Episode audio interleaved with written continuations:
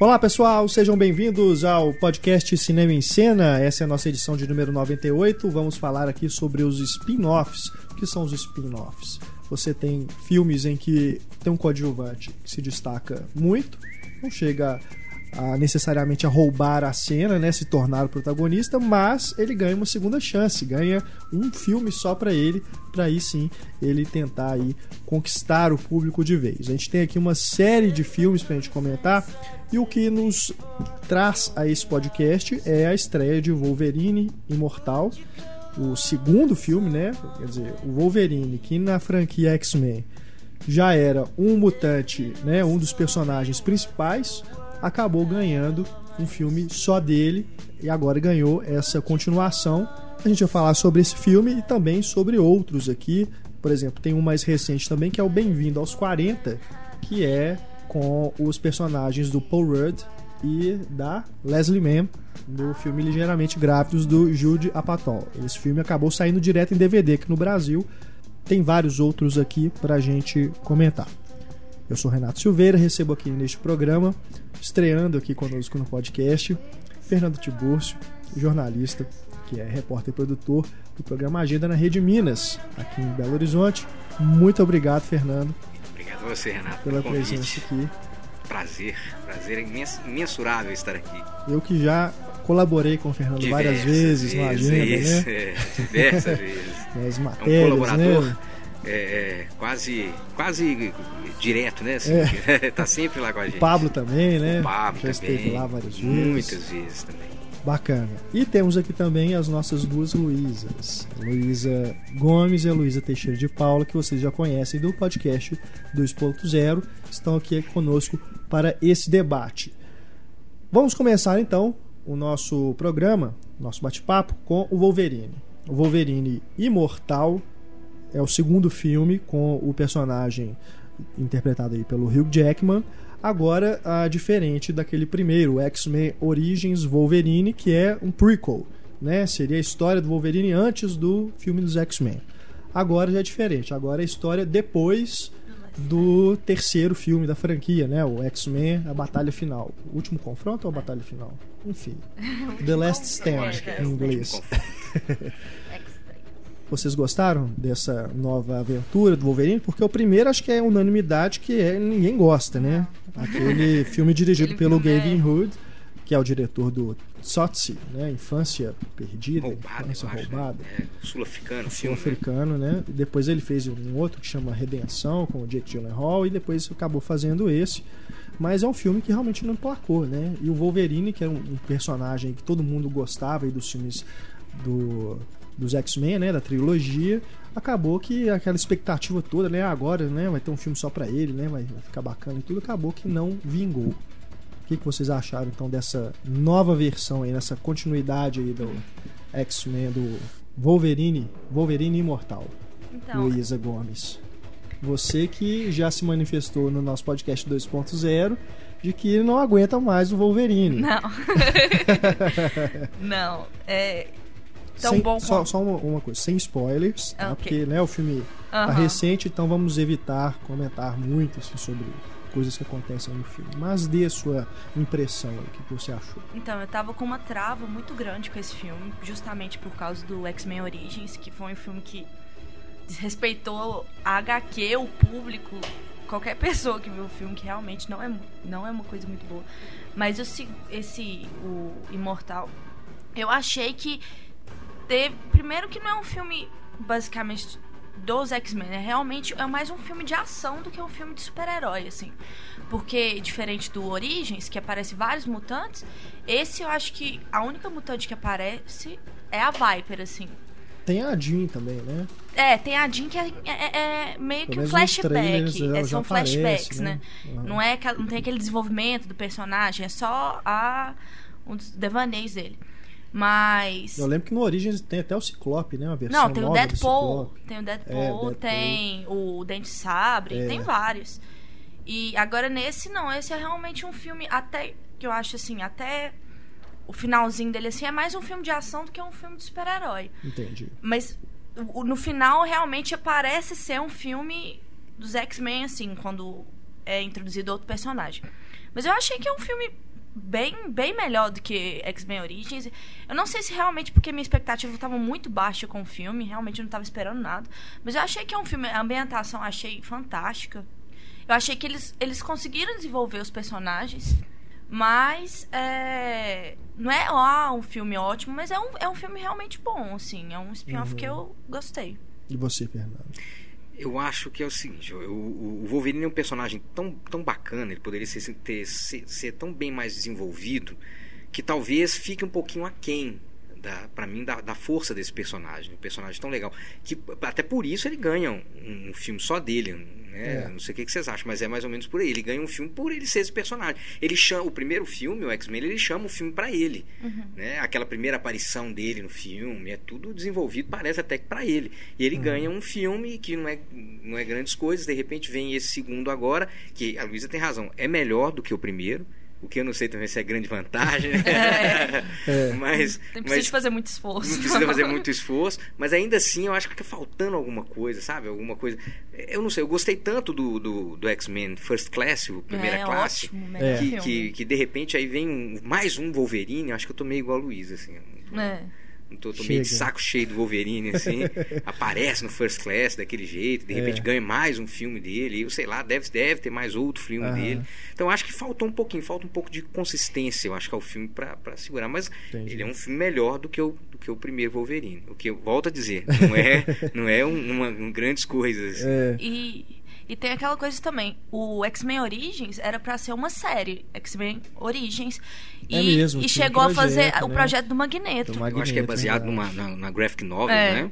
E se a gente observar no X-Men Primeira Classe, eu acredito que muita coisa desse projeto solo do Magneto foi É, com incorporada certeza ali. deve ter sido aproveit- aproveitado Né? Porque no mostra a roteiro. origem dele, É. como que surgiu o Magneto. e Justamente. tudo. Aí ele, Ele é deu tão praticamente o errado, deu tão errado o Wolverine que eles simplesmente não, não tocaram mais no assunto de uma série mesmo, X-Men É. Origins. Mas é, no caso do Wolverine Imortal, que é baseado na, na, graphic, na graphic novel do Frank Miller, né? Isso. E eles, real, eles realmente Que é super cultuada, né? Su- Não, é, é, uma é das uma HQ ótima. Eu não gosto do personagem. elogiadas. Não gosto do personagem. E é uma HQ que eu adorei. E eu acho que eles deviam ter explorado muito mais, sabe? Sabe quando você fica esperando uma coisa? Realmente, eu tinha falado que era expectativa. Mas se eles quisessem fazer um filme realmente assim, completo, tinha muita coisa pra, explo- pra Podia explorar. ser melhor ainda. Podia. né?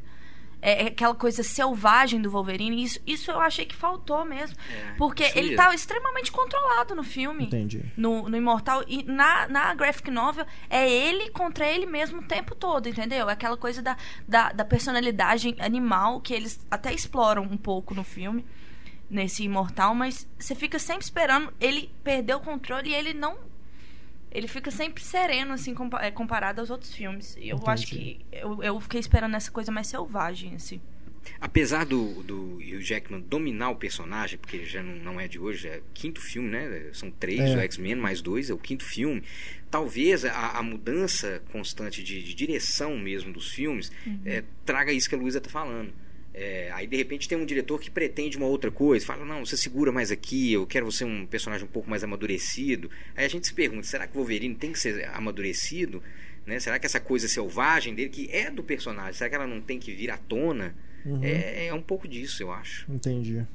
Agora, nos quadrinhos, eu sei que o Wolverine tem, além dessa história, ele tem uma revistinha só dele, né? Tem. Que eu lembro, na, na minha infância, eu lembro de, de- das, das poucas HQs que eu li. Não sou, nunca fui um grande fã de, de acompanhar super-heróis nos quadrinhos, mas eu me lembro da- do pouco tempo que eu estive mais ligado de ter na, na banca de revista a revistinha do Wolverine mesmo, É, separado das dos X-Men tem, tem vários spin-offs na nas HQs mesmo. Tem, tem também tem da Magneto. Tempestade, É, tem Magneto Ciclope. Testamento, tem, tem da Jean Grey também, a origem da Aham. Jean Grey, Phoenix. Tem vários, né? Porque são vários personagens pra explorar, às vezes não dá pra explorar na, na HQ. Uhum. Tipo, jubileu, assim, não tem como, entendeu? Então eles fazem isso. Realmente eu não sei se. Por que que eles. Acho que é por causa do, do público mesmo, que eles realmente. Porque fizeram o- essa exploração maior do, do Wolverine. O porque são- Wolverine ele surgiu dentro dos X-Men. ou Ele tinha primeiro. Não, ele era dentro dos X-Men. Eles, Ele ele foi diferente, por é. exemplo, do Homem-Aranha e do, do Capitão América e tudo. É, por exemplo, os depois ele se Vingadores. reúne É, nos Vingadores, é. né? Eles, Esse, o Wolverine, é originalmente dos X-Men, pra É, depois. Aí ele, ele realmente é um spin-off. Aham, ele é um spin-off. então, entendi. Porque eu vejo que isso também a gente tem na DC personagens secundários de outras revistinhas que também têm suas pró sua própria série de HQs. É, na, na Marvel tem, por exemplo, um que é só de- da Assembleia, é o Hank Pym, né? Que é o Homem-Formiga. Mas desse eu não acompanho, então não sei. Porque no- eu vejo até pelo cinema mesmo. A gente tem. Aí já vamos para os exemplos trashes, né? Mulher Gato. Mulher Gato que talvez seja a coadjuvante mais famosa do Batman. Uhum. E, pelo menos no Batman, o retorno do Tim Burton, ela né, rouba É, a cena. Agora, no último Batman, Cavaleiro das Trevas ressurge, a Anne Hathaway também tem um papel de destaque. Uhum.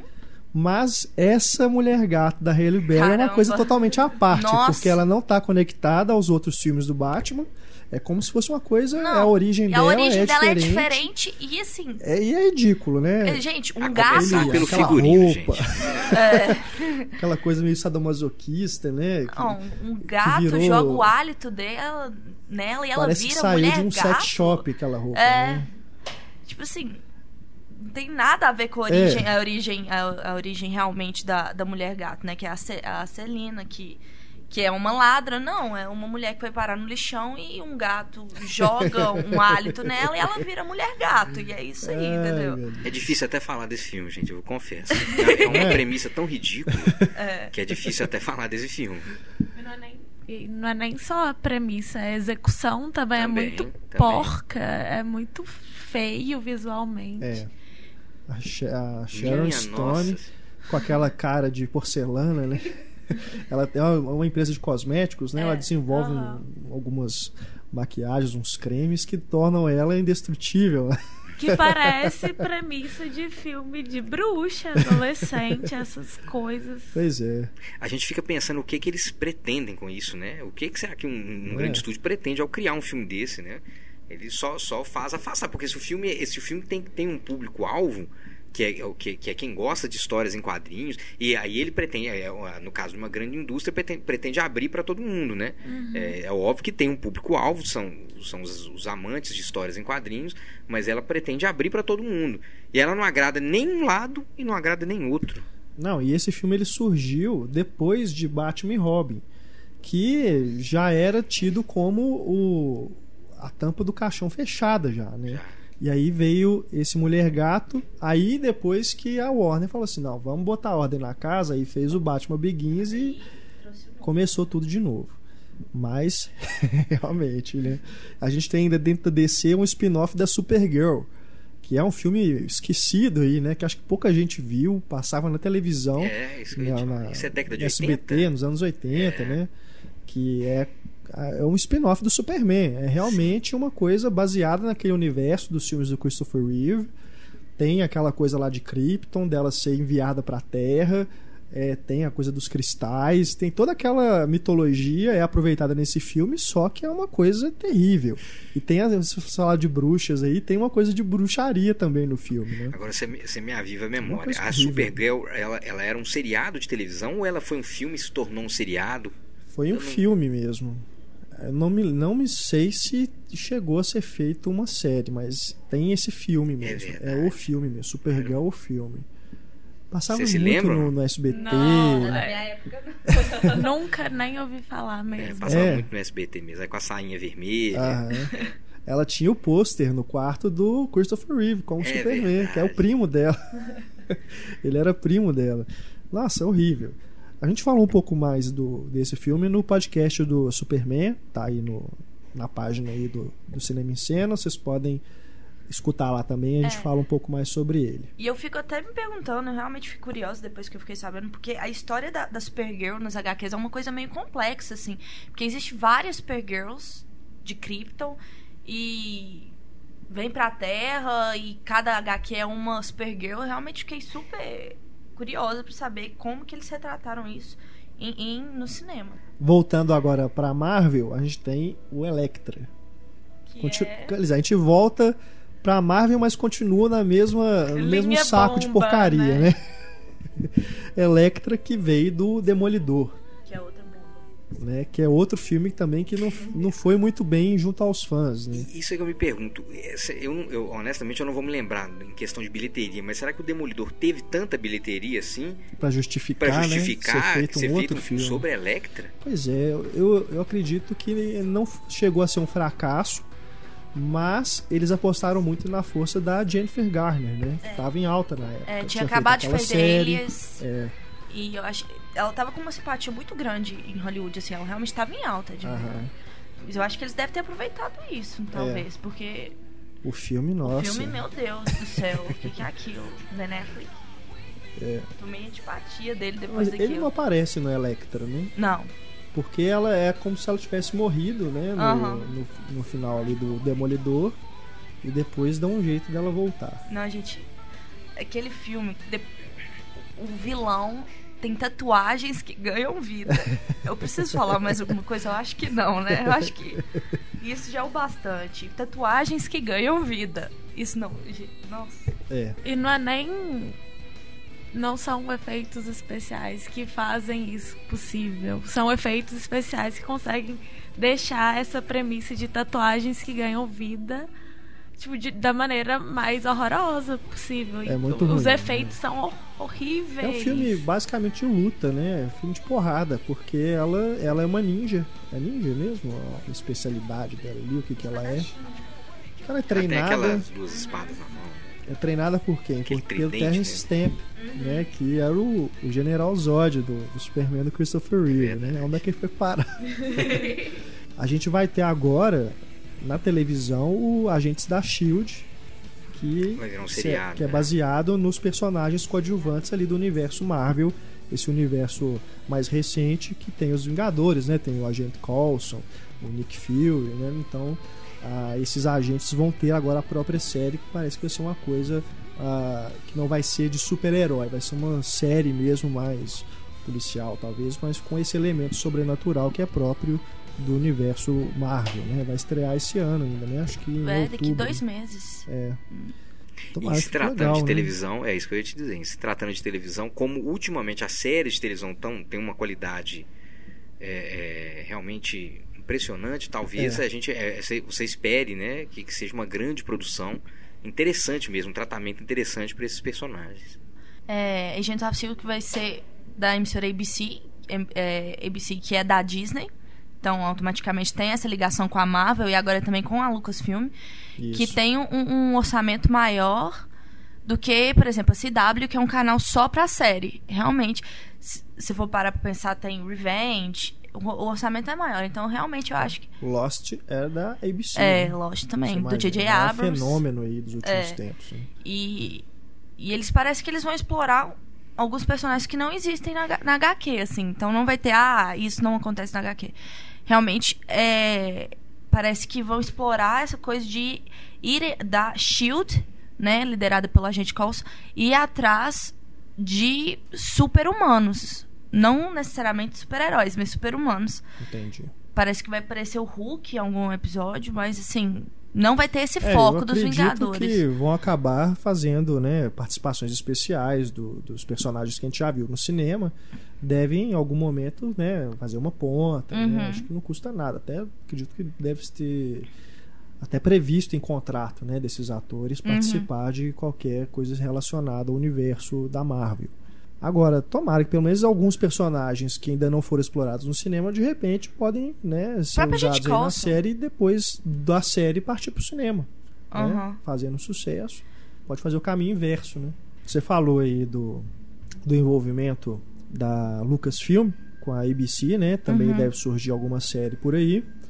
E a gente lembra que dentro de Star Wars a gente tem um spin-off baseado nos Ewoks, né? Que aparecem Pois. no Retorno de Jedi, que é a Uhum. Caravana da Coragem. E depois tem E os depois Ewoks também, a né? Batalha de a Batalha Endor. de Endor, isso É, mesmo. são os dois Ewoks, filmes. a Batalha é, que né, são inclassificáveis, eu diria. É uma aventura mais infantil mesmo. Né? Eu, me lembro da infância assim, de gostar de ver, mas depois que saiu em DVD que eu revi, Meu Deus, mas como é ruim.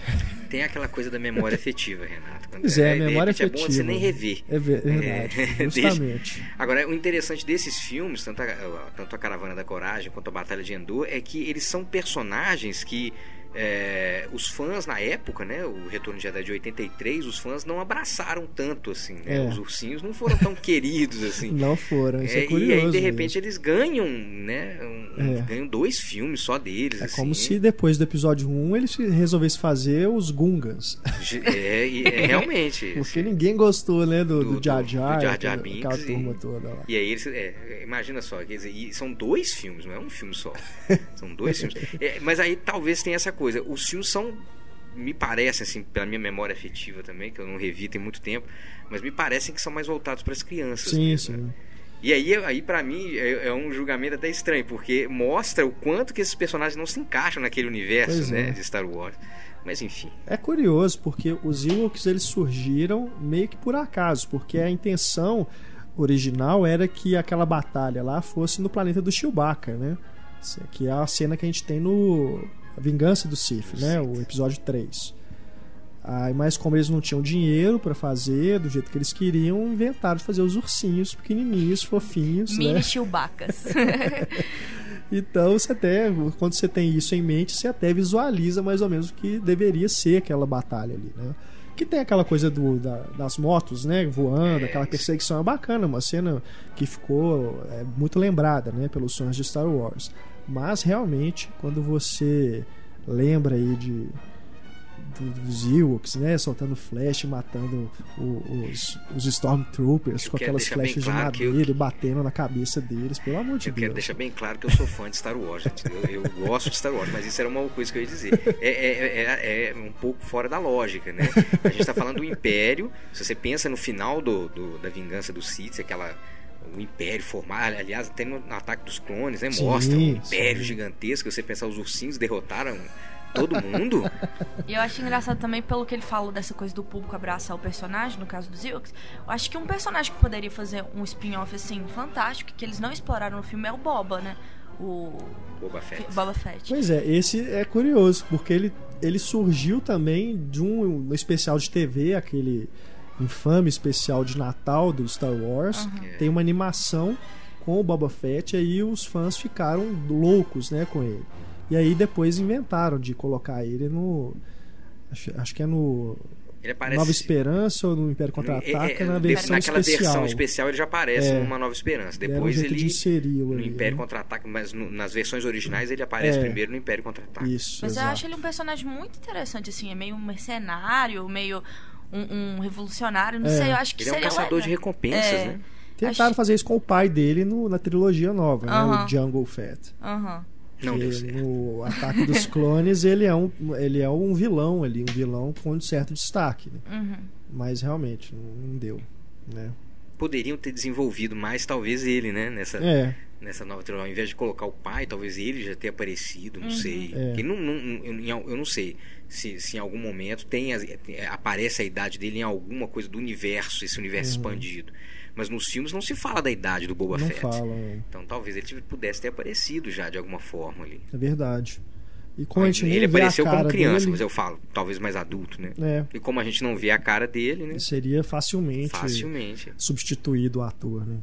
Agora, os robôs, né, os droids, têm a série animada, Star Wars Droids, que eu me lembro de ter visto quando criança, mas muito, minha memória está muito distante, eu nem me lembro assim é, como Não, que era. Porque eu lembro não- que os Ewoks também tinham desenho.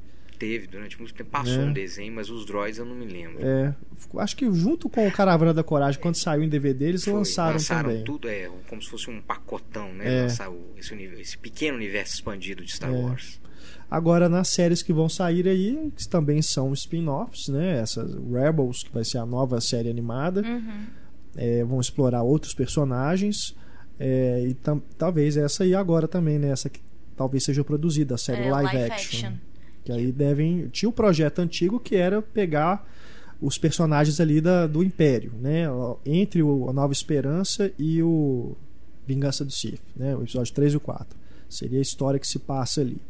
Sem os personagens principais abordando aí uma, um período de transição né? entre as trilogias. Vamos ver o que, que vai sair daí. Ah, Tem uma história de que é, com essas com essas a nova trilogia que, que vai que tá, que tá por vir é, de que, que ester- estariam previstos spin-offs também parece que do Yoda falaram alguma coisa É do Han mesmo, Solo É, mas isso eu não sei se isso já está resolvido se vai acontecer ou não vai É, acontecer o, o que eu vi eles comentando é que a ideia é fazer um filme por ano. Então, entre cada filme oficial da trilogia, te- haveria um filme sobre um personagem coadjuvante. Mas a gente até comentou aqui no podcast, um, filme do Yoda, não sei se seria é necessariamente interessante, não. A Disney não vai ficar só nos filmes. É, assim. duvido. eles, vão, eles vão explorar o máximo, porque é Star Wars, sabe? É, E eles e pagaram as- muito, muito, caro. Muito então caro. precisa dar muito retorno, entendeu? E a única, assim, é a especialidade óbvio, da assim, Disney é isso, franquia, É. né? E, e, e, e, e se for pegar o é carro-chefe da Lucasfilm é Star Wars. É, Então eu é. acredito que a Disney tenha comprado a Lucasfilm pensando em Star Wars, não, não tá, mas nem, não só em três filmes. Hum, não, eles não, não vão deixar assim. E na- no próprio, nos próprios parques temáticos eles já estão já estão esperando fazer al- alguns um, brinquedos. Eles vão explorar isso ao máximo, assim. Que fã fã de, de Star Wars hoje são adultos, né? A grande Uhum. maioria. Então eles, eles vão pegar, tentar pegar esse gancho. Agora, Star Trek, na televisão é que tem alguns spin-offs, né? Porque tem variadas Ele séries. se divide, né? É. Nova geração. Eu sou, eu sou leigo nas séries, pelo menos de, de Star Trek, eu não, não sou muito familiarizado. Então não, não vou saber aqui comentar exatamente de onde que saiu cada uma, mas eu sei que existem é, divisões ali, né, que não são necessariamente que seguem os personagens que todo mundo conhece, né, pelo menos o, o Kirk, o Spock e tudo.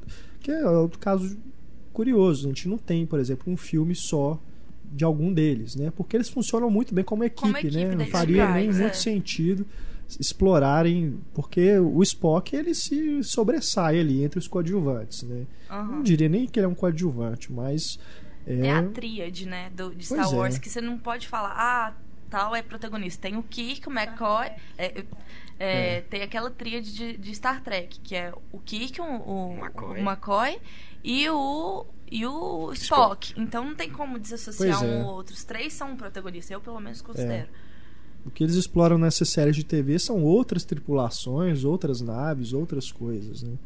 Que não são a da Enterprise. É, são novas gerações, É, né? são Vai outras pra coisas. frente. Comando Estelar aí tem é, Stargate. original, pelo é, menos. tem Stargate Atlantis, tem Next Generation, mas nunca com o personagem da série original, assim, não, é- não chega a ser um spin-off. É.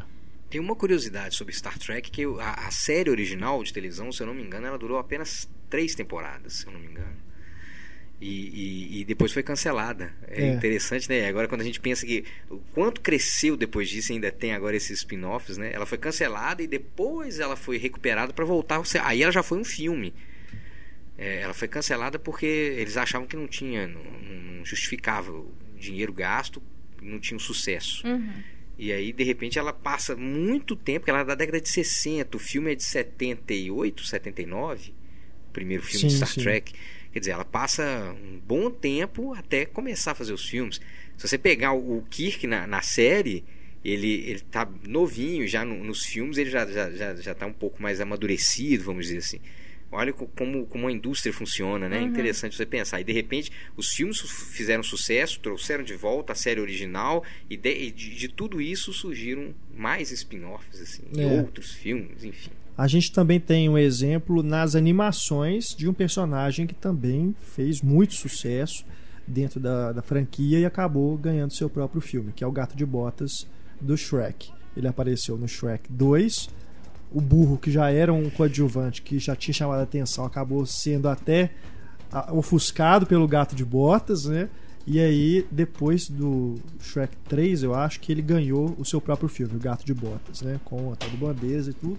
E aí tem aquele universo todo do Shrek, de contos de fada, de personagens, né? Que eles vão aproveitando, e subvertendo e tudo. Mas, é, particularmente, não gosto do Gato de Botas.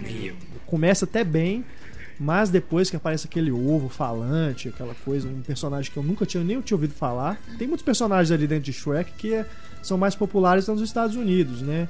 Aqui, pra nossa infância, pelo menos, eu não, eu não me recordo de uma história com esse personagem, que é o Humpty Dumpty, É, uma coisa assim, né? Até Então- mesmo o biscoito de gengibre. É, o a gente não biscoito, tem é. essa tradição. Verdade. E ele é um No dos Shrek principais é um dos os personagens principais, é verdade. É, o Gato de Botas, o problema do o filme, o Gato de Botas, o problema é, é que é, talvez, eu não sei, é, talvez seja o, o- o caso do, do Star Trek. Ele, junto com os outros, funcionasse muito bem, É. né? Quando você retira ele, tenta fazer alguma coisa sozinho, ele já não, já não Concordo. funciona. E a história também, assim, existe uma história do Gato de Botas, um conto de fada do Gato de Botas, que não se aplica, né? Porque é, o, universo do Shrek, do Shrek, ele é ele é é desvirtuar realmente esses contos de Uhum. fadas. Então, contar a história do Gato de Botas original não se Sim. aplica, né? Então, Uhum. o que eles tentam fazer, é, acho que não funciona nesse sentido. Trazer, É. eles misturam mu- muitos personagens, colocam um caso amoroso pra ele, ele é estranho, de repente, aí não funciona. E eu acho que ficou um pouco cansativo, assim, pelo menos pra mim o universo Shrek como um todo. O primeiro Também. filme explodiu, o segundo foi bom, as pessoas gostaram, Ué. teve bilheteria, mas a partir do terceiro você já vê que as pessoas Ai, de novo, aquela mesma história. Querendo ou não, né? é a mesma história. É. E vai, e vai. Vai esgotando, né? Porque esgotando. vão usando tantos personagens que chega uma hora, e aí? O que a gente vai fazer agora, né? É no terceiro que tem o Rei Arthur, né? É O no jovem terceiro, Rei o Arthur. jovem Rei Arthur. Quer dizer, já começa a ir pra uma outra seara, né? Porque a história do Rei Arthur, Já não é apesar... conto de fadas. já não é né? conto de fadas, né? Apesar de ser uma coisa que na infância a gente ouve, né? A gente lê esse tipo de coisa. E também tem toda a mitologia. É, é que- totalmente diferente. é, acho que nem. Já vira um crossover, né? É. É, um encontro de uma coisa com a outra ali que não, não seria mesmo o universo do Conto de Fadas. E aí no quarto, então, que é, é um filme que, pra mim, direto em DVD, não precisava nem lançar no cinema. De tão. é, historinha, uma historinha tão sem graça, né? E aí volta aquela coisa da família. Eles ficam explorando É- muito é ali dentro do impressionante mesmo, como é- como, os é- mesmos, as mesmas questões, né? E justamente, e é impressionante como é com o que a Luísa falou, que é, é tão- é verdade, e a gente, a gente comparando Toy Story com, com Shrek, é como é diferente, né? Sim. Como eles conseguiram construir dentro de Toy Story uma história consistente, E- e né, a- interessante, com o os mesmos universo, personagens. né? Acho que É. Toy Story, ao contrário de Shrek, o universo faz mais sentido. Porque eu sou geração Toy Story. Eu cresci junto com o Andy. Sabe? É. Quando ele foi pra faculdade, eu tava indo pra faculdade. E isso é uma das coisas mais marcantes da franquia. É, isso é uma coisa genial, uma sacada genial, Genial. de Toy Story, é isso. Genial. O período em que os filmes foram lançados acompanha exatamente Assim quem foi como- criança quando viu o primeiro filme, e na hora que viu o terceiro já estava mais ou menos naquela idade também. Isso é genial. Assim como Mons S.A., né? Que deram um intervalo de 11 anos pra mostrar eles na faculdade. Que, que é a Universidade de Monstros. Que é uma prequel. É. É, que é uma prequel, mas explora também esse mesmo público. Que depois de 11 anos, a criança não é mais criança, É, entendeu? verdade. Aí ela já está na faculdade. Entender aquela, É, aquele universo, aquele aquelas universo, piadas, é. as referências, verdade. Mas eu acho que, ao mesmo tempo, eles têm essa sacada muito boa, muito válida, que é não deixa de ser um filme fantástico também para crianças. Sim. Tanto Toy Story, tanto Monstros S.A. e Universidade de Monstros. Acho que mais Toy Story. Não sei, eu sou apaixonada pelo filme. Mas eu fui no cinema, fui na estreia, eu ainda morava nos Estados Unidos. Eu olhava, tinha criança, tinha avós, tinha a minha host mom, a minha irmã. Tava todo mundo chorando. É. a- Sabe? Isso é levar a emoção e a levar de um jeito Story 3. que É verdade, eu preciso conf- confessar, chorei, chorei muito. E é uma história fantástica, mas ela é tão imaginativa, mas ela é possível. Sim, não, é. Além do fato de daquele período de transição que você tem que deixar os seus brinquedos para trás, que você tá realmente deixando a infância, isso é universal, né? Então a identificação ali é, é muito forte, e acho que é por isso que todo mundo chora, né? Ou quase todo mundo, né? É realmente um filme que pega no, em questões que são muito pessoais, né? Muito particulares assim da vida de todo mundo. É, no caso de do Gato de Botas, explorando essa coisa de um, de um personagem que ganhou ganhou admiração do público em uma animação. Que agora vai ter o filme dos Minions, né? Ah, é. De, de Meu Malvado Favorito. Que eu acho que também vai ter aquela coisa que aconteceu com o Shrek. Eu acho que as pessoas vão começar a cansar. Eu, pelo menos, estou cansando muito dos Minions. Porque É, tá em desde o todo lugar. filme eu já sou cansado dos Minions. Não, gente. Eu adoro os Minions. Eu queria ter vários Minions na minha casa. Ai, ai. Agora, tem os pinguins de Madagascar também, né? Que já ganharam um desenho, né? Na, na televisão, a série animada, e vão ter o próprio filme agora Que também. vai lançar em 2015. É. Madagascar, que já são três Já filmes, né? são três filmes. Pois Pra é. mim já cansou também. Nossa. Então aí você pensa, será que era Pois é. necessário fazer um filme só sobre os pinguins de Madagascar? Né? Não, e o que parece pra mim é que a premissa vai ser a mesma da série animada. E as crianças, elas assistem na Nick. Continua passando né, desde 2009, mas eu aposto que tem vários canais que passam. Inclusive, isso- passava na Globo Isso que dá pouco tempo preguiça de- atrás. dos estúdios, né? Ficarem sempre na mesma franquia, re- regurgitando as mesmas ideias, os mesmos As personagens, as mesmas coisas. Não tem É a originalidade. famosa, é a famosa crise, que- de, cri- crise de, de criatividade que É. tá acontecendo. Eles estão. É só franquia, reboot, remake. É, E exato. aí começa, começa a cansar. Na hora que não dá mais pra continuar e volta pro começo, aí o reboot. Aí a, a, a E prequel, e depois É. tem o que foi acontecendo Não, é depois. cansativo, não dá. Eu fico imaginando, você imagina, deve ser. Eu, eu aposto que isso é imposição de produtor, inclusive, não é nem questão dos roteiristas proporem as ideias de fazer Ah, um filme de pinguins de Madagascar, porque eles querem, o estúdio quer fazer dentro disso, porque sabe que é um negócio que é um retorno, pelo menos, mais Garantido. garantido que algo original.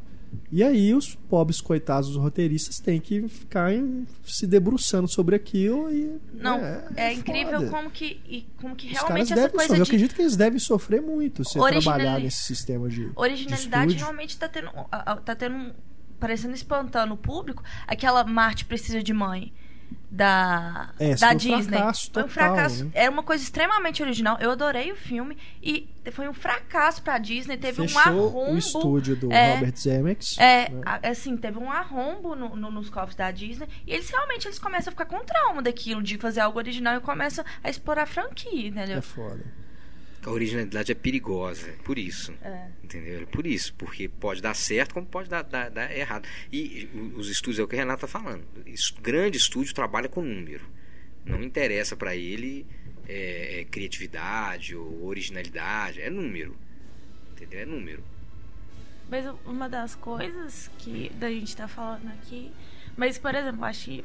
De novo, a coisa, sou apaixonada por Toy Story, mas. Buzz Lightyear e o Comando Estelar é uma coisa diferente do que é, por exemplo, o os pinguins de Madagascar. Porque explora esse universo do Buzz que é ele sendo o Buzz de verdade, não o brinquedo Buzz. Isso é incrível, porque você cria um- o mesmo personagem, mas você tem ali várias versões dele, sabe? Que ao mesmo tempo acompanha a história, mas abre uma janela de outras coisas e outras Uhum, possibilidades. Eles exploram uma outra. Quer dizer, é criada uma outra franquia dentro da franquia, né? Uhum. Porque são as histórias do Buzz que ele imagina, né? Igual no Toy Story ele fica contando, né? Com, com- quando ele ainda não se deu conta de que é um brinquedo, né? Aí é realmente uma outra coisa. E é a, a animação também é diferente, né? A animação 2D tradicional, né? Aham. Mas isso para televisão. Pra né? televisão. Pra televisão. é. É. Aí a gente tem que pensar, será que se eles quisessem fazer, eu não acredito que a Pixar faria isso, mas será que se eles quisessem fazer pro cinema daria certo? Acho que eles não fariam. Eu acho também que não. É, é arriscado. É, Eles fizeram, tem uma série de curtas, né? Do Toy Story, eles exploraram dentro dos São curtas, né? ótimos. Alguns São ótimos. Depois do terceiro, né? Fizeram É. vários curtos, são ótimos. Agora tem agora o Aviões, que é o spin-off de carros. Spin-off Que de parece carro. ser horrível. Nossa. Não gente, me- não tem nem É, qualidade eu não- de animação eu não tô direito. muito empolgado é também, um não. projeto da Disney e foi feito, sabe, daquela Mas é maneira. da, é da Disney Pixar ou ele é Só da... Disney. Ele é só É só Disney. Disney. É só É. Disney. Que é o que seria o Toy Story 2, porque o Toy Story 2 ele seria feito só pela Disney. A Pixar não queria mexer. Aí, na época, a, Pixar querendo proteger né, a- os personagens e tudo, falou assim: não, então vamos fazer. Aí fizeram o filme, é maravilhoso. Né? Mas, inicialmente, dentro do contrato, a Disney tinha realmente a, os direitos de fazer continuações do que eles bem quisessem fazer, independente da Pixar aprovar ou não. Mas dessa coisa dos estúdios. A Disney ela quer dinheiro, ela não tá mais interessada no mundo magia dos contos de fada. E é por isso que tem tanto projeto novo. Acho que até é por isso que Star Wars 7 tá aí. Não é para manter o universo, é pra ganhar, fazer grana. É, o Star Wars Episódio 7 foi anunciado junto com a compra da Disney, da Lucasfilm pela Disney, né? Ninguém nunca nem imaginava que fosse ser possível ser feita uma outra trilogia, pegou todo mundo de surpresa. Agora, eu como fã espero que seja um filme bacana, né? Que os filmes seja, seja explorada aí uma nova franquia, uma nova história, um novo arco de histórias que seja realmente legal, porque acho que dentro do universo expandido do que eu conheço, acho que tem muita história que dá para ser explorada. Tem que começar de novo, porque acho que o arco ali do, do Skywalker, pelo menos do Darth Vader, já acabou. Já então acabou. eu espero que realmente partam para uma coisa totalmente original. Não, e essa E coisa com J.J. Abrams, pelo menos a gente tem um pedigree aí, né? É, que é um um cara que já tá na indústria, que já as pessoas já conhecem, sabe que ele fez um bom trabalho no Star Trek e outras coisas também. Então, pelo menos a gente tem uma, uma certa garantia de que não vai ficar ruim, a gente não vai totalmente no escuro para ver o filme. Mas dá pra ter Mas uma noção com certeza é, como- a Luísa falou, em relação à à grana. Com certeza. Né? Dá vão ver que o univer- mesmo. universo muito expandido de Star Wars que deve explorar muitas coisas pelo universo dos games, assim. Videogames. Tem vários spin-offs, tem Várias, várias coisas. de, né? no, no, no videogame realmente é um universo muito, muito fascinante, esse universo Star Wars expandido. Vai ter, vai ter agora um videogame, eu acho que é 1010, é Star Wars 1010, 55, não sei. Que é sobre um caçador de recompensa dentro de Star Wars, assim, que é um Jedi caçador de recompensa. É, o o próprio Star Wars Unleashed É. é muito legal também, que é sobre um aprendiz do Darth Vader. Old um Republic também, que é outro, outro, É. outro spin-off de É, videogame. É interessante mesmo. Era uma ideia, né, do George Lucas, é, no início, quando ele começou o Star Wars, era uma ideia que fosse até um 9. Quando ele realizou o, o terceiro, né, o, se- não é o sexto, mas o terceiro, quando ele Uhum. terminou a saga, é, ele, ele afirmou que não ia fazer mais. E aí agora, com a, a venda da Lucasfilm, né, a compra pela Disney, é, a Disney resolveu retomar e me- eu me parece que ele, ele, ele, não, ele não tá, ele não vai ser roteirista nem diretor, mas parece que ele vai ser um produtor, um criativo. consultor criativo. É, ele vai estar ali por trás, né? Ele não vai. Ele não vai deixar acabar com a franquia. A, a Disney acabar com a franquia. Com Não sei porque ele fica tentando acabar com ela. É, depois que veio esses três, É. esses três É. últimos, realmente eu fiquei com medo dela. É, ele né, acabar Os com a relançamentos, assim, É. de, de Blu-ray, franquia. Quando o. Teve é. lançou Ameaça Fantasma, eu não vi na estreia, né? Porque eu era muito nova. Mas quando eu vi, assim, que eu, assim, eu, tava, eu realmente fiquei com medo do que, que poderia vir depois, assim. Porque Ameaça Fantasma não é um filme que honra os primeiros filmes de Star Wars, não, pelo menos eu acho. É. Agora, pelo, né, dentro do que a gente está discutindo aqui, a gente vê que spin-off é um- realmente uma coisa que é da indústria, né? É uma coisa que é explorada ali justamente para ganhar dinheiro em cima daquilo que deu certo. Não é uma continuação, mas continua sendo uma ferramenta é, de franchise, vamos dizer assim, né? Para os estúdios continuarem ganhando e faturando em cima de uma fórmula que já se provou ser de sucesso. Aí a gente parte, por exemplo, para as comédias. A gente tem aí um caso que é bem particular, que é do Todo-Poderoso, aquele filme com Jim Carrey, que o Steve Carell fazia o âncora de, do telejornal. E uma cena que ele faz aquelas caretas todas, né, enquanto o Jim Carrey tá lá é, mexendo, usando os poderes dele, né, no, no teleprompter e tudo. Aquela cena fez tanto sucesso, as pessoas riram tanto daquilo, que depois deram um filme só pro Steve Carell, que a partir dali se tornou realmente um astro, né? Fez vários, estreou É, vários é filmes e genial tudo. Hoje em dia, né, foi a partir desse filme que as pessoas realmente passaram a conhecer. Ele já era mais velho, né? Ele já era mais velho desde ali. Aí o Todo Poderoso 2, que não tem nada a ver Com o primeiro filme. Né? Ele vira Noé, né, um congressista, véi? se transforma em Noé. Aí vira aquela comédia de animais, né? Aquela É. coisa toda. E é realmente um. Meio doutor do Liro. Mas aí você pensa, como você falou, coitado do roteirista que teve que fazer isso. Pois é, você imagina. E é aquilo, é, é uma faca de dois gumes. Quer dizer, o cara topou fazer, né? Mas é, como que o cara entra na indústria, né? Como é que o cara quer continuar trabalhando? Se é o que apareceu para ele fazer. E é engraçado É porque eu não gosto tanto complicado. do primeiro, Todo Poderoso. Gosto muito do Jim É, Carrey, é um mas filme- não gostei do Jim Carrey nesse filme. É um filme Mas Steve Carell, é, né? o Steve não é Carell, dos melhores dele mesmo. Não. eu acho que ele tem, assim, uma carga de, de humor muito. é Uma coisa meio. Ah, eu sou meio desligada, essas coisas, esse humor mais. um humor diferente do Jim Carrey, né? E eu acho que funciona melhor ele como ator principal de Todo Poderoso do que o Jim Carrey no primeiro. É porque o Jim Carrey já é tão conhecido É. que, não sei, talvez as pessoas já esperem dele aquilo. Então não tem novidade no que ele faz. Uhum. E o Steve Carell, ele, ele, ele, é como você falou, ele é praticamente uma pessoa comum, né? Ele, É. ele não, o Jim Carrey não, é o Jim Carrey o tempo inteiro, em qualquer filme. Ele nunca Tirando vai alguns ser dramas que o ele fez que são muito bons, ele assim. sempre vai ser o Jim Ele sempre Carrey. vai ser o Jim Carrey, entendeu? Os trejeitos dele. E o Steve Carell, ele é, o, ele, é o, ele é a pessoa comum, ele é o sujeito comum, né? Enfim, ele, ele consegue sim ser um personagem, talvez. Tem um outro também que saiu é, de uma comédia e ganhou seu próprio filme, que é o personagem do Russell Brand em Ressaca de Amor, que é um roqueiro. Depois tem o filme que é o pior emprego do mundo, que saiu direto em DVD. Os dois saíram direto em DVD aqui no Brasil, né? Ressaca de Amor e que ele faz um, o namorado da menina que o Jason Segel gosta ainda, né? Tá tentando reconquistar.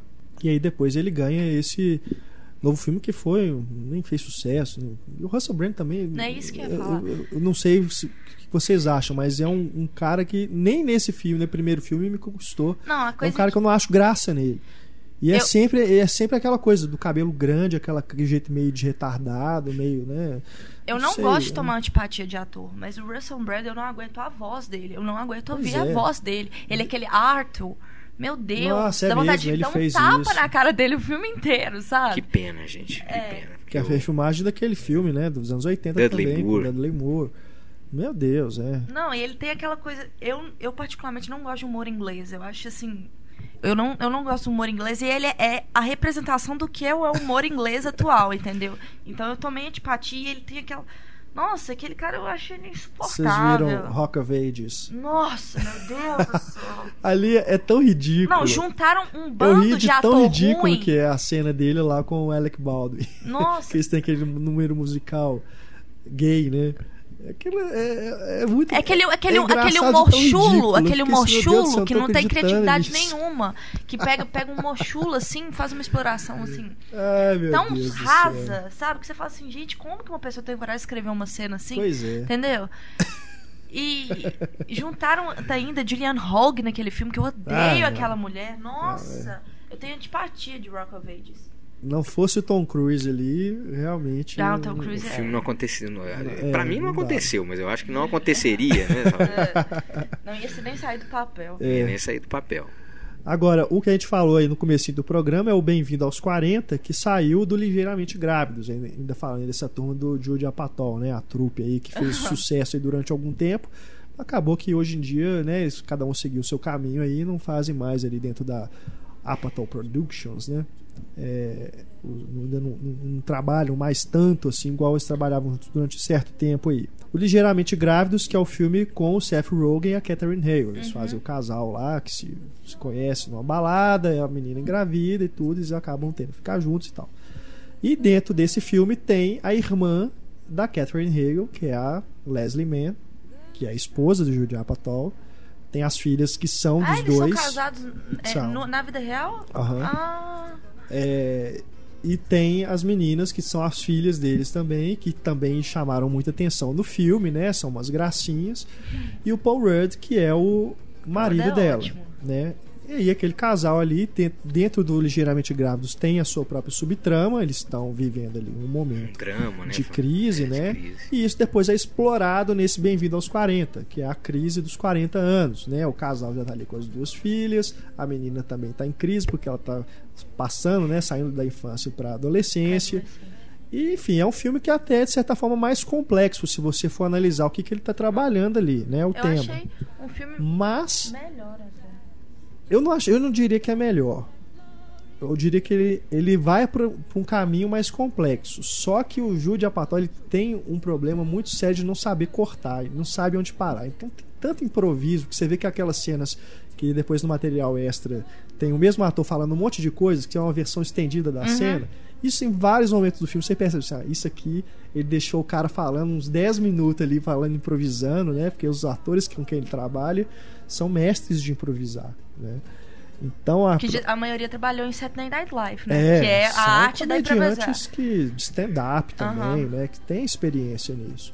Depois, no, no final do filme, tem aquela famosa cena de, de erros de gravação com a Melissa McCarthy, que ela faz a mãe de um aluno lá, e que é exatamente isso que você vê. É uma cena que no filme ela dura uns 3 minutos. Aí nessa cena pós-créditos ela tá lá falando, falando, falando, e os outros atores rachando de rir.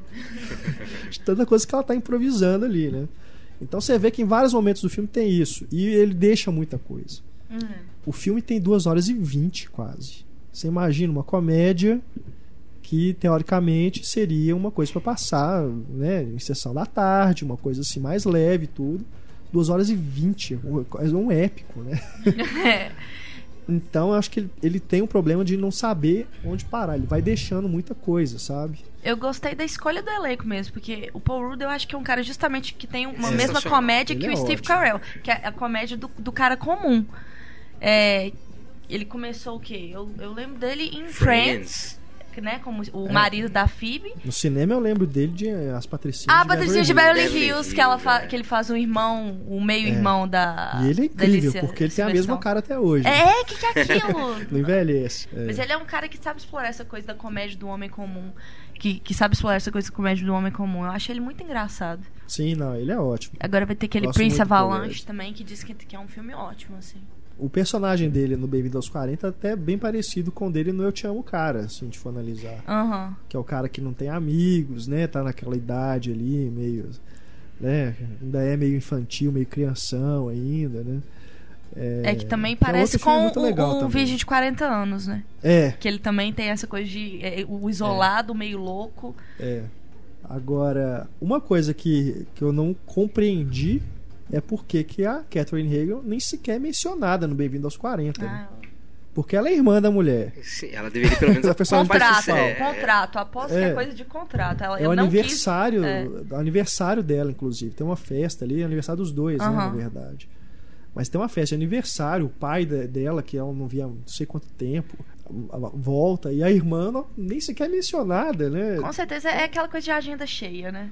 É, provavelmente ela é ela, chata, é, talvez né? até tivesse no roteiro, num, num primeiro um esboço de roteiro, a ideia talvez é que ela tivesse, mas é, É. como a Luísa falou, é, por contrato ela não Pode pôde ser. aparecer. É, ela, ela, é meio picareta, essa Catherine Hagel. Porque Ela eu é muito sei, chata, que é, eu em sei. Grey's Anatomy ela saiu meio do nada, Exato. assim, ah, não vou fazer mais não, inventa um câncer aí pra mim que eu saio, É, entendeu? virou estrela, né? É.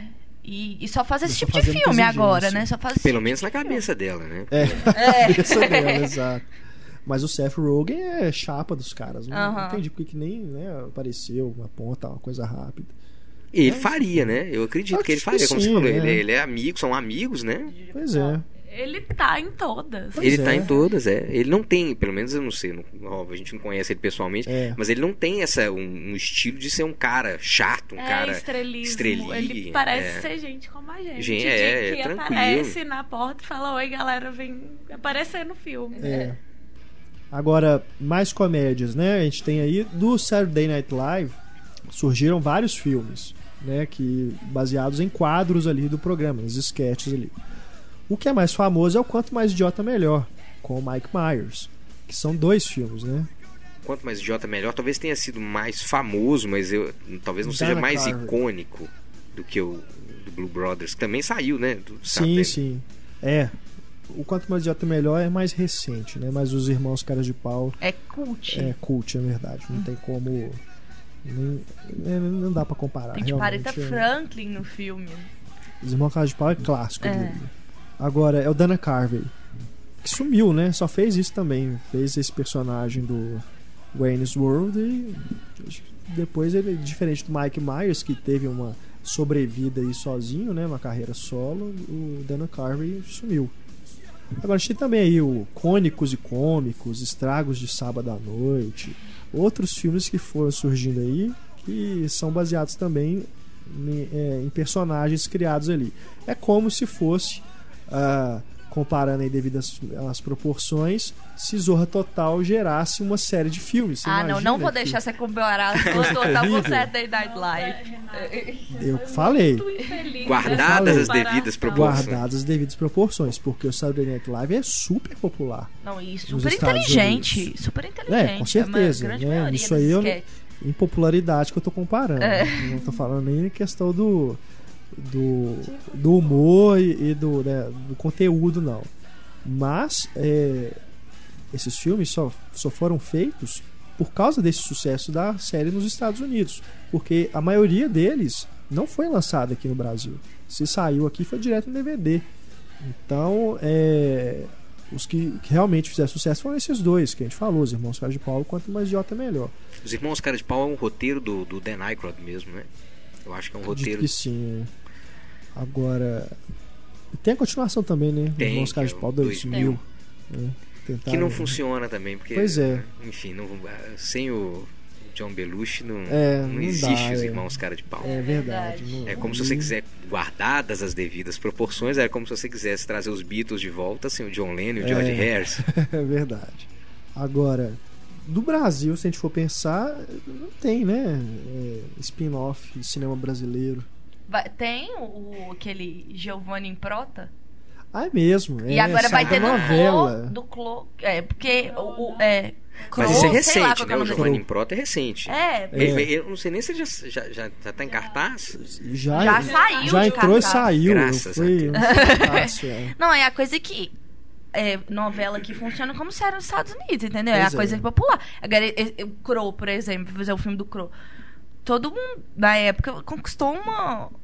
um- um- uma simpatia muito grande do público, entendeu? Então a Globo Filmes explora muito isso. Eles pegam, É. já, tá, já tem o direito, então vou fazer aqui um filme. É, Eu acho que pra mim aí é uma confusão que existe aqui no Brasil, na produção brasileira, que, que se confunde muito cinema e televisão. Com É, certeza. a Globo Filmes faz essa. dif- é, Então, é, a faz gente- essa é, tem uma essa coisa assim. Porque não é o que acontece, com, né? Vamos supor, os irmãos Cara de Pau é cinema. Você consegue entender aquilo como cinema. Esteticamente, enfim, é cinema. De repente você vai Giovanni Prota, que saiu da, é. da novela, trazer pro cinema, quer dizer, e fazer um filme que. Não, é- até a mesma câmera eles usam, a mesma É, câmera de isso ia dizer, novela eles entendeu? usam num, num, filme. Justamente. Gente, como assim, entendeu? Tem uma confusão, tem uma confusão. Acho que eles não, não, não sabem direito o que que assim parece, né? Não tô falando. Parece que não sabem diferenciar cinema de televisão. É. E eu acho que também tem outro aspecto que é talvez eles demorem muito pra lançar o filme. Pra, porque o personagem ganhou um filme solo por causa da popularidade. Mas se você lança um filme dois anos depois, você vai perder. Pois eu te é, confesso que eu, é- que eu, eu não, nem lembrava, eu não, eu não conseguia me lembrar do, desse Zé personagem. Senhora do Destino, né? Que É, tem mais, 2008, bem mais tempo. 2007. Ah, não vou Pois saber a é. data, eu não acompanho a novela, tenho que confessar. Ah, E, eu e- lembro que eu tava na escola e, tipo assim... Eu não, Não, eu até nem essa sabia mesmo do, do. Mordomo, já, já teve já umas tem duas novelas depois, uma- né? É, um três. Pois é, você imagina. Não, é, eu não, eu não, eu não lembrava do quando eu vi o, o trailer, eu, tava, eu fui ver um filme, passou o trailer, É. eu não conseguia me lembrar da onde vinha. Eu também não. É, José Wilker O fazendo José esse Wilker personagem. dirige, né? Pois assim, é. Ah, ele dirige o filme? dirige. Ah, meu E é um cara que eu acho que, né, tem um pouquinho de noção de cinema. Fazer uma coisa dessa. Eu tava vendo aqui, tem É um que não é, a gente não pode considerar como um spin-off dentro desse sentido comercial que a gente abordou aqui é, durante o programa todo, mas que não deixa de ser também. Se a gente pegar Dragão da Maldade contra o Santo Guerreiro do Glauber Rocha, deixa de ser um spin-off de Deus e o Diabo, Deus na e Diabo na Terra Terra do do Sol, porque o, fil o nome do filme é, internacional é Antônio das Mortes, que é o que é o personagem personagem do Deus e o Diabo. do que Deus e apareceu Diabo. no Deus e o Diabo, É, né, na Terra e do ali Sol. ele é um coadjuvante, ele é um matador, né? O, o protagonista de Deus e o Diabo é o Corisco. Então aí depois ele tem esse outro filme que é realmente onde ele faz mais sucesso e é o filme pelo qual o Glauber acaba sendo premiado em Cannes. Então não é um spin-off no sentido comercial, mas não deixa de ser uma exploração de um personagem que acabou sendo se destacando mais no filme original É verdade. né? Agora, a gente ainda está aí num momento, né, que estão surgindo continuações dessas comédias que fazem muito sucesso. Então, eu não sei se dentro dessas comédias pode surgir algum personagem coadjuvante que acaba justificando ser feito um filme só dele. Mas se a gente for pensar na grande franquia do cinema brasileiro, que seria os filmes dos Trapalhões, a gente também não tem um filme só do Mussum, um filme só do Zacarias. Do Didi tem, né? Porque depois, quando Do acabou... Didi, Milhares tem do Didi, ele- milhares. Ele Continua, continuou, né? é. Mas seria é- o mesmo personagem dos Trapalhões, se você for pensar? O Didi desses novos filmes e o Didi dos Trapalhões? Pois é, porque cada filme dos Trapalhões eram personagens É. diferentes, né? Eles só exploravam o, me- o mesmo É. ator, né? E os mesmos trejeitos, o mesmo tipo de humor, né? De fazer graça, vem- mas eram outros nomes, né? É. Noviço Rebelde. É, eu acho que é- é- a diferença é a seguinte: é, é o Didi, mas é o- é o Didi da televisão. É. Quer dizer, É. é um nome, é o Renato Aragão. Aham. E, e eu acho que não é o. Não são. Não, não é. Porque eu acho que o- depois que, que, que os Trapalhões acabou, e- o, o próprio personagem mesmo, esse personagem criado pelo Renato Aragão, ele se modificou.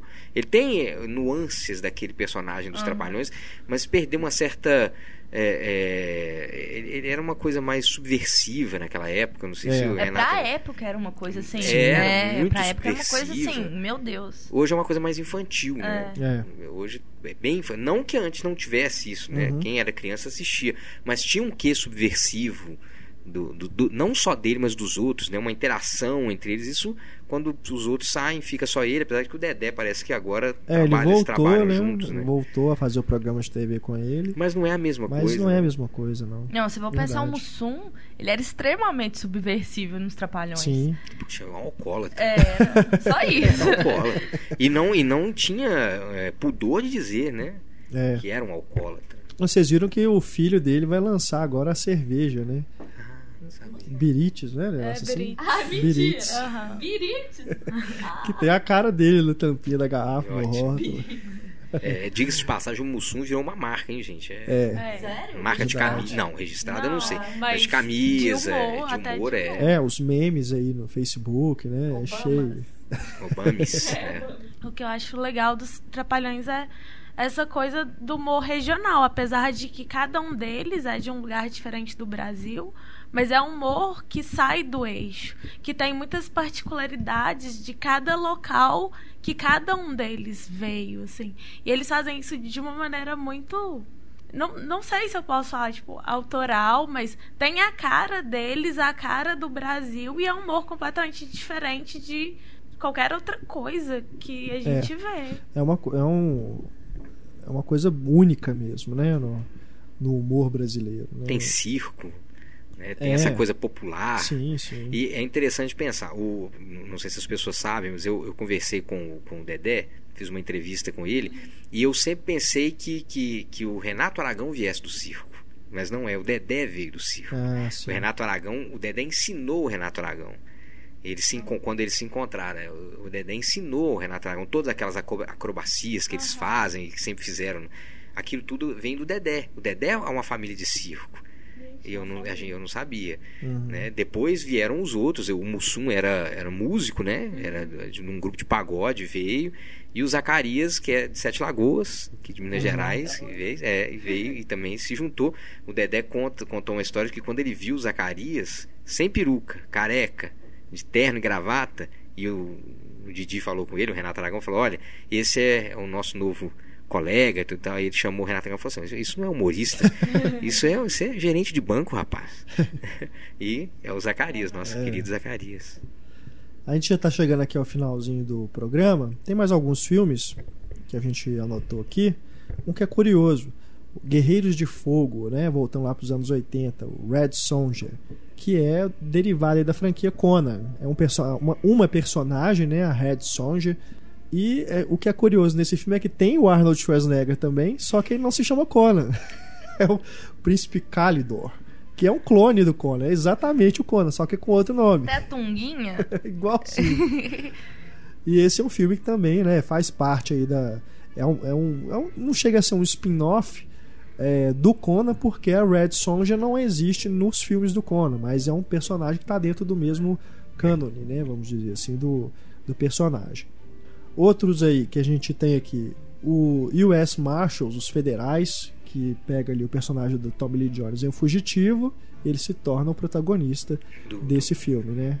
Os que ele federais. persegue o, o, O Wesley o Snipes. Wesley né? Snipes. Isso Hum. mesmo. É basicamente a mesma história, só Mesma com Wesley coisa. Snipes e dando mais, mais ênfase ao, ao Tommy Lee Jones. É. Que mais que a gente tem aqui? O Machete, que surgiu de um E esse é trailer falso. interessantíssimo, é. Isso é interessantíssimo. Surgiu de um Não, Danny trailer Trejo, falso. Danny Trejo em si é um personagem que se repete em vários filmes do Robert Rodrigues, né? Primeiro porque ele tem sempre o mesmo rosto e a- as mesmas atitudes. Desde Pequenos Espiões até é, Planeta É. Horror. Luiz, ele ter sempre o mesmo rosto, acho que a gente Não, até mesmo rosto não, o mesmo trejeito no caso. Os mesmos trejeitos. Mas assim, É porque o rosto dele é muito característico. É, né? mas Eles sempre você imagina, exploram sei lá, ele Trejo como o num- cara mal encarado, numa né? comédia o bad romântica? guy e tudo. não. Não dá, Não, não. por favor. É, Gostaria, inclusive, de ver ver. numa comédia romântica. Seria pelo menos uma coisa ele original. seria o, o melhor amigo do mocinho mal-humorado. Não, ele tinha que ser um mocinho. Imagina, imagina o Danny Trejo chegando assim, batendo na sua porta com um buquê de rosas, um Uma terno. caixa de bombom. Armas, né?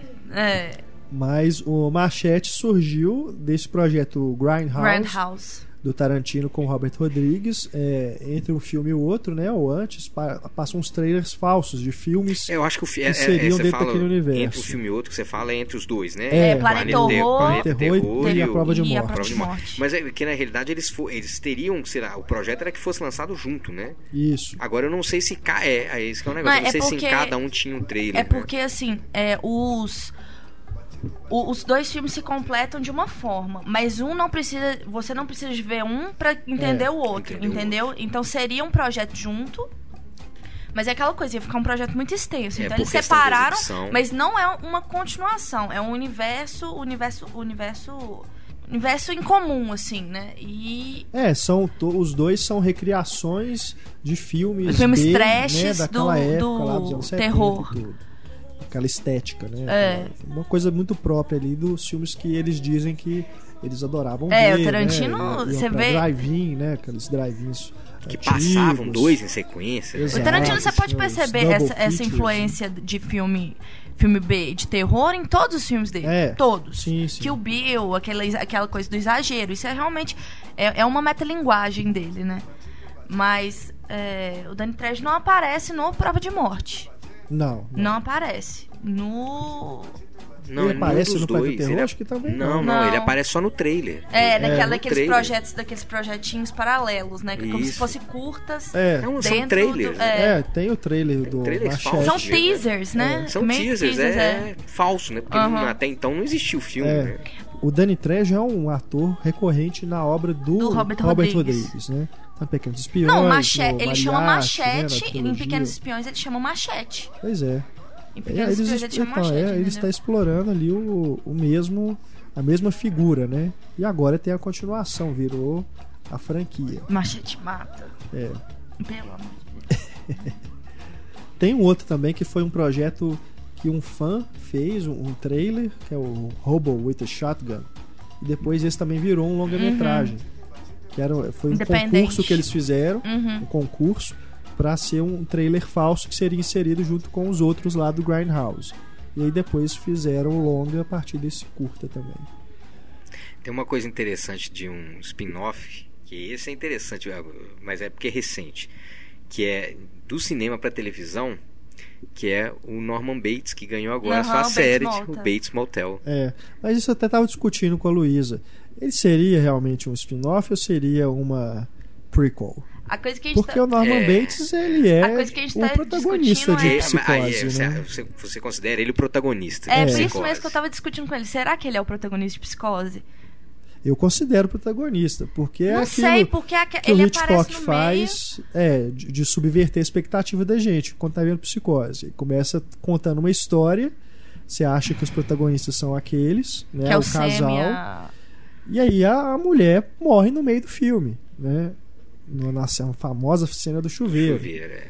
E aí, a E partir dali, você o acompanha- Norman Bates, Norman que, aí, toma que ele, conta. aí que ele to- começa a tomar conta, né? Apesar de que tem a irmã que tá investigando. É. Mas aí a E irmã ela fica Sam mais à parte, né? O Sam volta, que é o amante dela, ele volta pra ajudar a investigar a morte dela. É, São os dois, né? É, Ficam são os dois. juntos. É, não deixa de ser o Bates Motel, que é a série, não deixa de ser derivado realmente do filme, né? Inclusive tem várias continuações, o próprio Psicose. Psicose vai até quatro, se É, não me engano. com o Anthony Perkins. Com o Anthony né? Perkins. Essa série, eu não, eu não sei se a gente diria, Não se é eu diria boa. que é spin-off mesmo, não. É, pode ser uma Mas- prequel mesmo. Mas é uma prequel estranha, porque. Seria um o- híbrido. É, é um híbrido, acho que a Né? palavra é um híbrido. Porque o, é, é, o, não se, o, o filme é de 61, se não me engano, Sim. o Psicose, e a série não, não. A série se passa nos dias de hoje. Ah, entendi. Entendi. Eu, Ah, eu não vi a série. dia. Nos Ah. dias de hoje. É, o personagem Não tem, um- tem celular. Ah, entendi. Entendeu? Apesar de ser a mesma coisa. Será O- uma o- coisa mais atemporal, será? É, eu acho que eles quis- É. queriam pegar justamente só o personagem e criar uma coisa pra ele. Como todo mundo conhece psicose, não, né? Aham. não, não seria. Vamos Então, contar olha um pouquinho só. da história Uhum. dele. É um prequel, um spin-off e um reboot. É. É. E um remake ao mesmo tempo E também, que é, uma, que, é uma, que é uma reformulação. É, curioso, é verdade. A gente pega então também o Hannibal. Hannibal. Porque no Silêncio dos Inocentes, ele é o coadjuvante, que o personagem principal ali, a protagonista é É a Clarice. a Clarice, né? Que é a Judy Foster. Uhum. Ele ganha dois Mas filmes, ganha né? depois É. que ele vira o principal, né? É. Mas, é, é mas é, aí já vem da literatura. Aí é um spin-off da literatura, né? Porque Aham. se no primeiro. Eu, eu não sei o que, que ele lançou primeiro. Acho que o primeiro foi o Dragão Vermelho. Isso. O lançamento literário que eu falo. Foi o Dragão Vermelho. Veio o Silêncio dos É Inocentes porque o Dragão e Hannibal. Vermelho mostra a origem, né? É, não chega a ser a origem, é, É. anterior já- ao é, Silêncio a dos história Inocentes. anterior. Que é parecida com o Silêncio dos Inocentes. Aham. E depois vem o Silêncio dos Inocentes e o Hannibal. E agora ele ganhou uma série de televisão. O Mads Mikkelsen. Grande ator. Grande ator. Muito É. bom mesmo. A série, eu, eu, eu tô acompanhando, a série é ótima. A série, eu acho que é, é- é o que eles quiseram fazer é anterior ao Dragão Vermelho. Assim, Né? É- essa- aí é realmente uma origem Aí mesmo. sim, é uma, uma origem. origem. Porque depois teve também, Teve aquele fizeram com o filme que é menino, a Origem do terrível, Mal, né? né? Que é terrível também. Esse eu Muito ruim. Muito ruim. É. A gente tem também aqui dois personagens do Sacha Baron Cohen que surgiram do programa dele, né? O The LG Show. O LG, inclusive, tem um filme também que personagem. não é tão popular quanto o Borá e o Bruno. Né? O Borá e o Bruno, que os dois são, São meio mock documentary, repórteres, né? É. São apresentadores e tudo, e tem aquele estilo, né? De fazer o, como a Luísa falou, o mockumentary, né? O documentário falso. Uhum. Depois agora, no- depois ele surgiu com o ditador, que aí já Que não, é um personagem... já não é outra coisa. Aí já é novo, tudo né? ficção, né? É, já Tudo é ficção. Agora, no diferente. caso de, de Bora e Bruno, o personagem é fictício, mas inserido numa realidade, né? É. E o- esses dois fizeram muito sucesso. Ah, né? eu acho ótimo. São ótimos. São... né? Borá, então, é O uma Borá crítica é ao sistema capitalista, assim.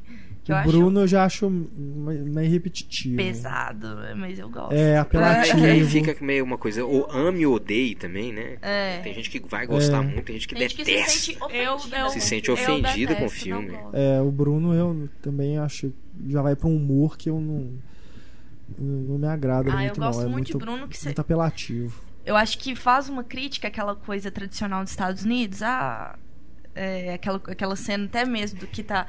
a- os, do, a pessoas no interior e o Bruno na, na, na floresta. Aí, ah, a gente parece Sex and the City. Aí todo mundo, que? Fica aquela coisa. Meio, meio que, assim como Borá, né? Que faz, mas é mais pelo sistema econômico, assim, dos Estados Unidos. Depois vem o Bruno, que é a, o conservadorismo, né? Ah, tem é, falando de série, tem a Terminator, né, do Sarah, Connor Chronicles. Sarah Connor Chronicles. que quer dizer ela, ela é a protagonista do primeiro Exterminador né É. então eu não sei eu não vi a série então eu tô falando aqui no escuro mas é baseado também a trajetória da Sarah Connor É. então não De- sei é se como é se um- fosse depois do, do, do primeiro Exterminador, talvez do segundo, eu acho, Exterminador Aham. do Futuro. Eles acompanham ela ali, mas é, eu não Porque- sei. Porque, não seria necessariamente um spin-off mas uma continuidade né é, é, eles querem pegar o personagem, Da tentar história desenvolver dela. um pouco né, o personagem. assim. Uhum. Eu não sei, não sei se, se pode ser dito como um spin-off. Talvez sim, porque tem gente que vai dizer que o protagonista do Exterminador pode ser o próprio Exterminador, o próprio né? Exterminador né verdade ou o John Connor Ou né? o próprio John que acaba Connor, se é, no- no tornando aí nos filme. É, próximos no filmes último né? ele é o protagonista. É, eu diria que até já a partir do segundo, né? É, que ele é um menino. Eu acho que ele é até É um mais menino. protagonista no segundo do que no último. No último é o Christian Bale, né? É. Que é o... Não, até Porque que tem é, o outro é o último personagem desconsiderando também, o do Christian Bale, né? que eu Ah, acho que o sim, Christian sim. Bale Ele já deixa de ser um pouco É, Tem é o protagonista. mais- Sam Worthington também, é, que que é, é, um... o, o exterminador, É. no caso, né? Agora, no, no terceiro também, ele e a menina lá, né, fugindo, Uhum. ele, ele também é o protagonista. Tem um outro que é, é um spin-off mais característico dos quadrinhos, que é Hit Girl. Porque Kick-Ass e Kick-Ass 2 foram lançados, Kick-Ass virou filme, as pessoas enlouqueceram pela Hit Girl e ela ganhou sua revistinha. Ela tem uma revista solo, ela tem né? uma revista solo Uhum. que se passa justamente entre Kick-Ass 1 e Kick-Ass 2. E agora no filme, o filme Kick-Ass 2 é baseado tanto na revistinha Hit Girl quanto em Kick-Ass 2. E ela vai ter mais destaque, né? Porque ela realmente chama muita atenção. É espetacular. No É. começo ela é só uma menina, né? A Chloe Moretz, ela devia ter o quê? Uns 12? Acho que nove anos. 9 anos e ela ela arrasa assim em atuação, realmente não tem como você, você ficar impressionado assim com a atuação de uma menina. Entendeu? Ele, quem é Nicolas Cage, sabe, perto dela? Quem é? Na, na- Não, olha as coisas que ela fala no É. filme, gente. É. Mas eu É. acho que isso é muito da construção de personagem, sabe? Isso já é desde a revistinha. A Hit Girl, ela foi feita pra estourar. Mas foi feita pra Chloe Moritz também, né? É, Parece foi. que foi Não. feita pra ela, porque ela. Ela- Ela, é ela é Ela atriz arrasa. muito eficiente, né? Até hoje, assim, em Let Me In, né? Deixa-me entrar. Ótima. É. Então é isso, vamos encerrando aqui o nosso podcast. Deixamos aí o nosso canal de contato para você enviar mensagens para a gente. Se você quiser comentar um pouco mais aí sobre os spin-offs, mande o seu e-mail para cinema@cinemaencena.com.br. No podcast 2.0 a gente retoma a discussão com as mensagens que vocês nos enviarem. Fernando, muito obrigado pela presença aqui no nosso programa. Obrigado a você, Renato. Espero que você volte mais vezes. Por favor, me convide. não vai faltar oportunidade. Muito obrigado, Luísa. E muito obrigado, Luísa. E muito obrigado, claro, a todos vocês pela audiência. Voltamos na próxima semana com mais um debate para vocês aqui no podcast Cinema e Cena. Um grande abraço, pessoal. Até a próxima. Tchau.